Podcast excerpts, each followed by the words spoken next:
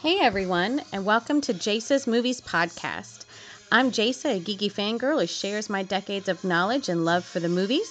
So let's delve into the entire cinematic experience, history, and more. Grab your popcorn or a snack, and let's start the show.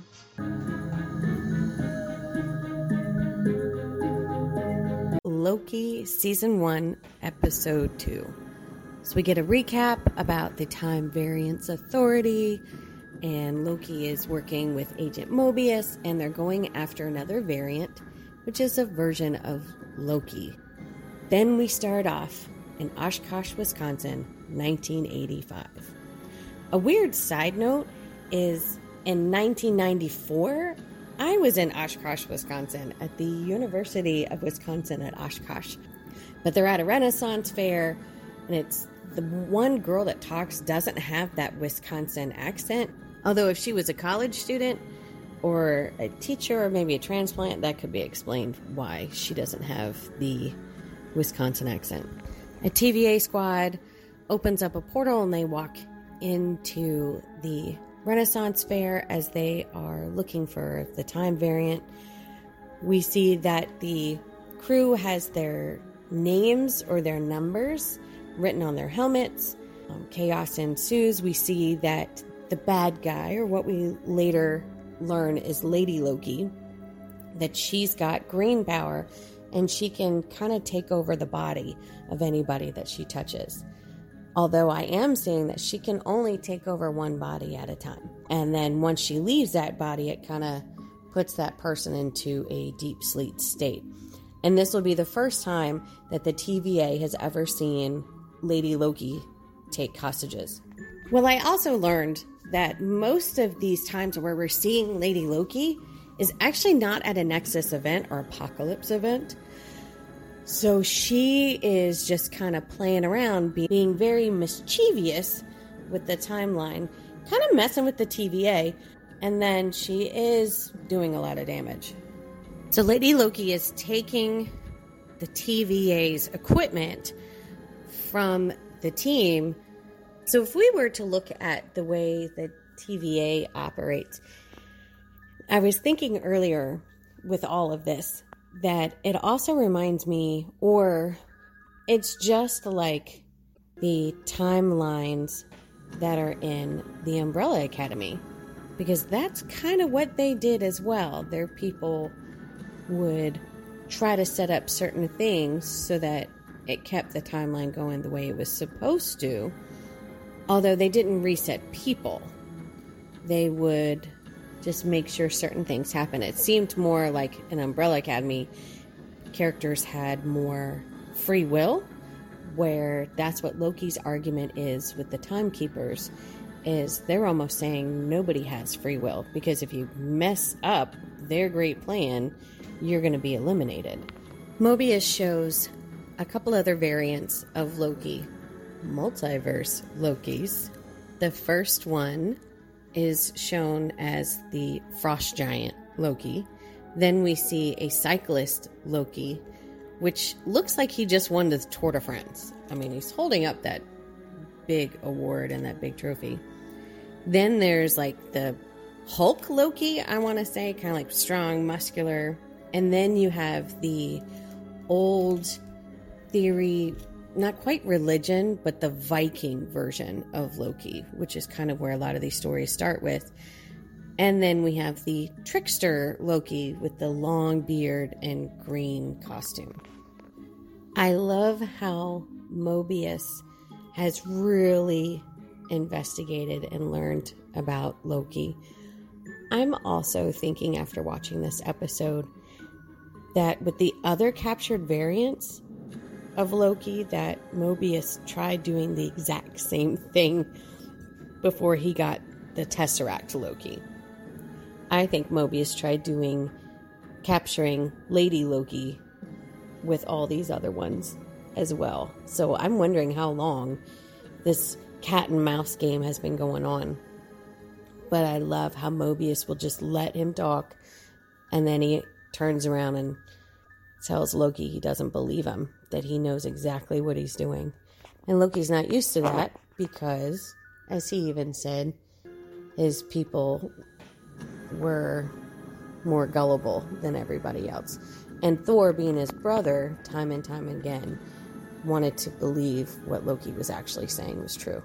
So Mobius gets called into the boss's office. Oh, Miss Ravonna is trying to figure out what he's doing. And Mobius is continuing to refer to Tesseract Loki as this Loki.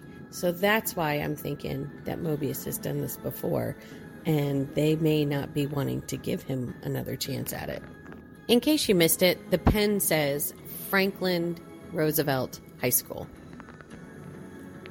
Okay, so on to the rest of the episode. The Tesseract Loki figures out that the variant Loki that they're chasing is probably hiding in the early beginnings of a apocalypse which there's different versions of apocalypse in the TVA. It doesn't fully mean total planetary destruction. And they go, him and Mobius go to Pompeii to test his theory, which they find no variants detected. No matter what Loki does, he's saying he's from the future. He lets go a bunch of goats. He's throwing food. You know, he's he's having a lot of fun, I think, and he kind of also seems to be trying to explain to Mobius, or Mobius is trying to explain to Loki, about how the timekeepers, which seem to me like any other being that wants a lot of power, as they promise peace, but they're doing many, many bad things in order to maintain order. That doesn't really help, and people will fight back anyway, which is why there's lots of variants, and why I think the Loki variant is trying to mess it all up. And so as we go through, and then they end up in Alabama,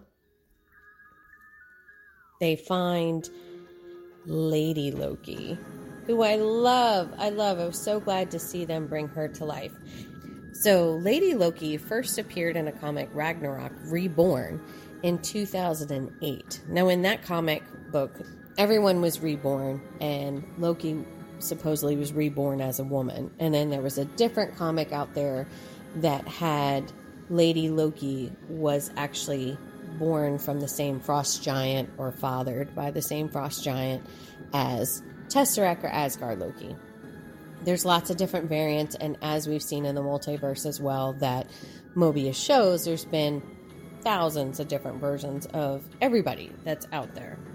And the fact that we know it can be any sex, any type, any creed, any kind of being, that it it doesn't surprise me whether you read the comic or not that it would be a female. It's awesome. I love how Marvel is really embracing the female characters and really bringing them to life and not sexualizing them as much as they were in the comics.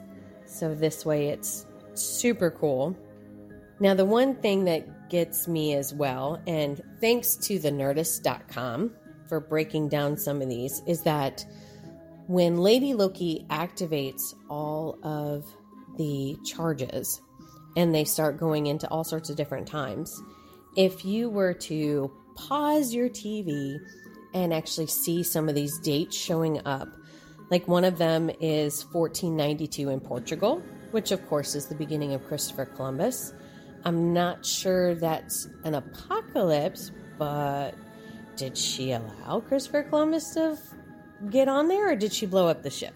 Who knows? And then there's 1390 Naples in um, Italy, which is when that year a new king was crowned by a pope. 1984 Sakaar, which is the planet where Thor reunited with Hulk. And of course, Thor Ragnarok had a total 70 slash 80s feel to that movie.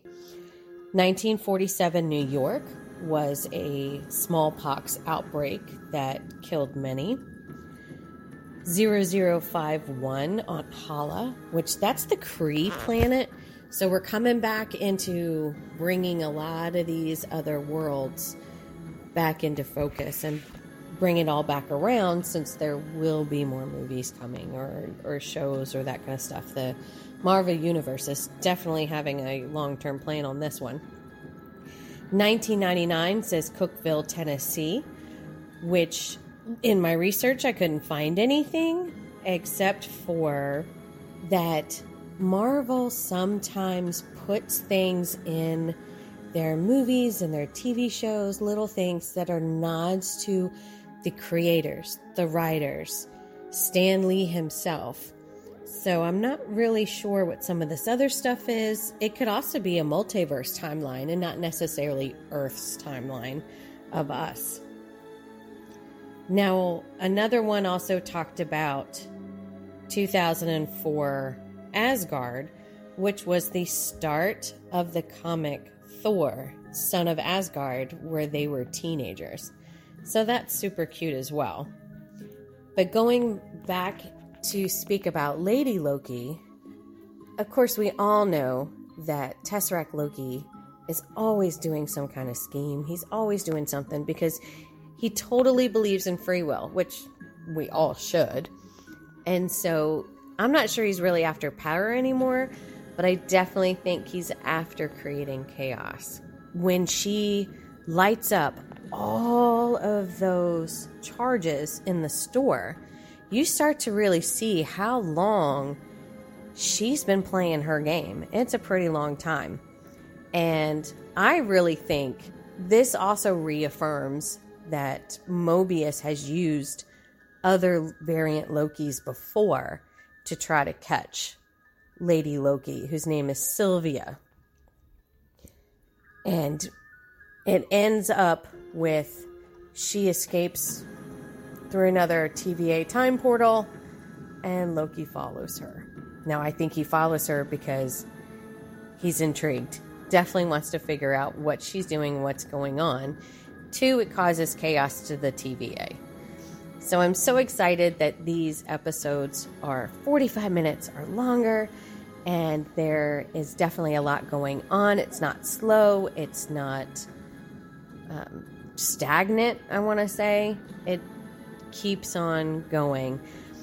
But one question that I definitely have as well is Mobius because he doesn't follow exact TVA rules or regulations. And they're pretty lenient with him. What's his deal and where did he come from? And I wonder who he might really be underneath. As we know, it's always a misdirection until we find out later on what who really is pulling all the strings. And I'm not really sure that it's actually the space lizards of the timekeepers. But I hope you enjoyed the episode as well. Well, that's the end. Roll credits. Thank you for joining me on this podcast, and be sure to follow Jace's Movies for more. I want to thank Google, IMDb, Rotten Tomatoes, and more for some of the detailed facts mentioned in this podcast though most of it comes directly from my crazy fangirl brain. Let me know of anything I might have missed, anything you'd like to discuss or have expanded. You can email me at jasesmovies at gmail.com or follow Jace's Movies on Instagram and Facebook. I hope you enjoyed this show, and we'll see ya at the movies.